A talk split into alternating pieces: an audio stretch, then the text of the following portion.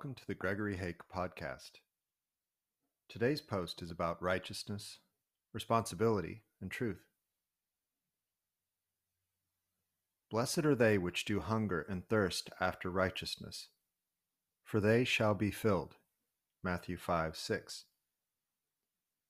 When I was a child, I used to sneak into the freezer in our garage on the way into the house after school and eat a chunk of the icing off of buttermilk brownies my mom had made for an eventual dessert. This went on for days typically, as the icing was pretty rich and the pan was fairly large.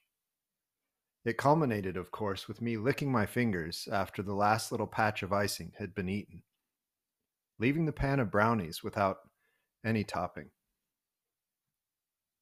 Now, my mother was understandably perturbed by this behavior, and I typically received an earful after taking a mouthful or two or three or more.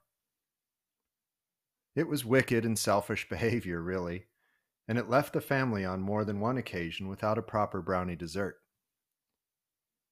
I eventually came to realize that selfishness leaves others wanting, and that selfishness is an ineffective way to distribute valuable, and in this case, delectable, resources. I have to say that I found it ironic later in life to learn in a college economics class that the best economic benefit for all can usually be accomplished when individuals act in their own self interest. Capitalism and free enterprise literally depend upon it. Why is it that the lessons we teach children so often conflict with what we deem to be ideal in the adult world? This question might be usefully elaborated upon in another consideration. At any rate, selfishness is more often than not at odds with righteousness, the right use of the resources at hand. Righteousness is often connected to carefully following a moral code, but moral codes tend to change over time. To my mind, righteousness is better tied to an absolute like truth. Facts and opinions may change, but truth never changes. Truth is.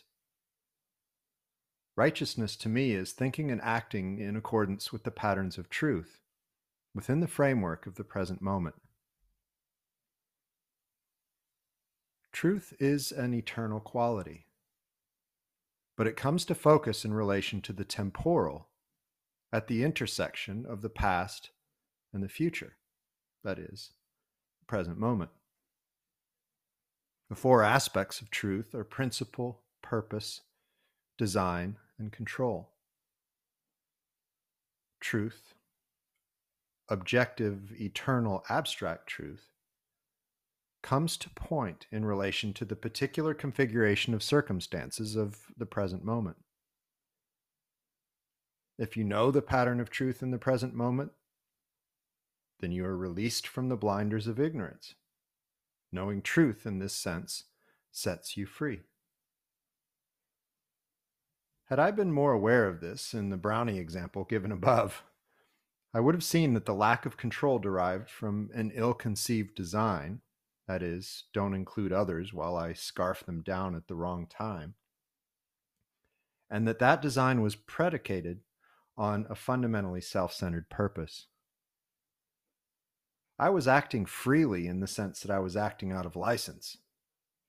But true freedom does not derive from license. True freedom derives from assuming responsibility under the law. The law of what? The law of truth.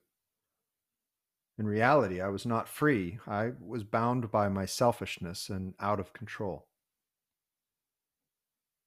What I learned from this was that the experience purchased at the expense of truth was less than fulfilling. In fact, it upset, her, it upset others whom I loved deeply. Righteousness, right action for the sake of right action, however, constrains to fulfillment. Do you long to be filled? Thank you for listening today. And thank you for your support. And as always, thank you for taking these matters to heart.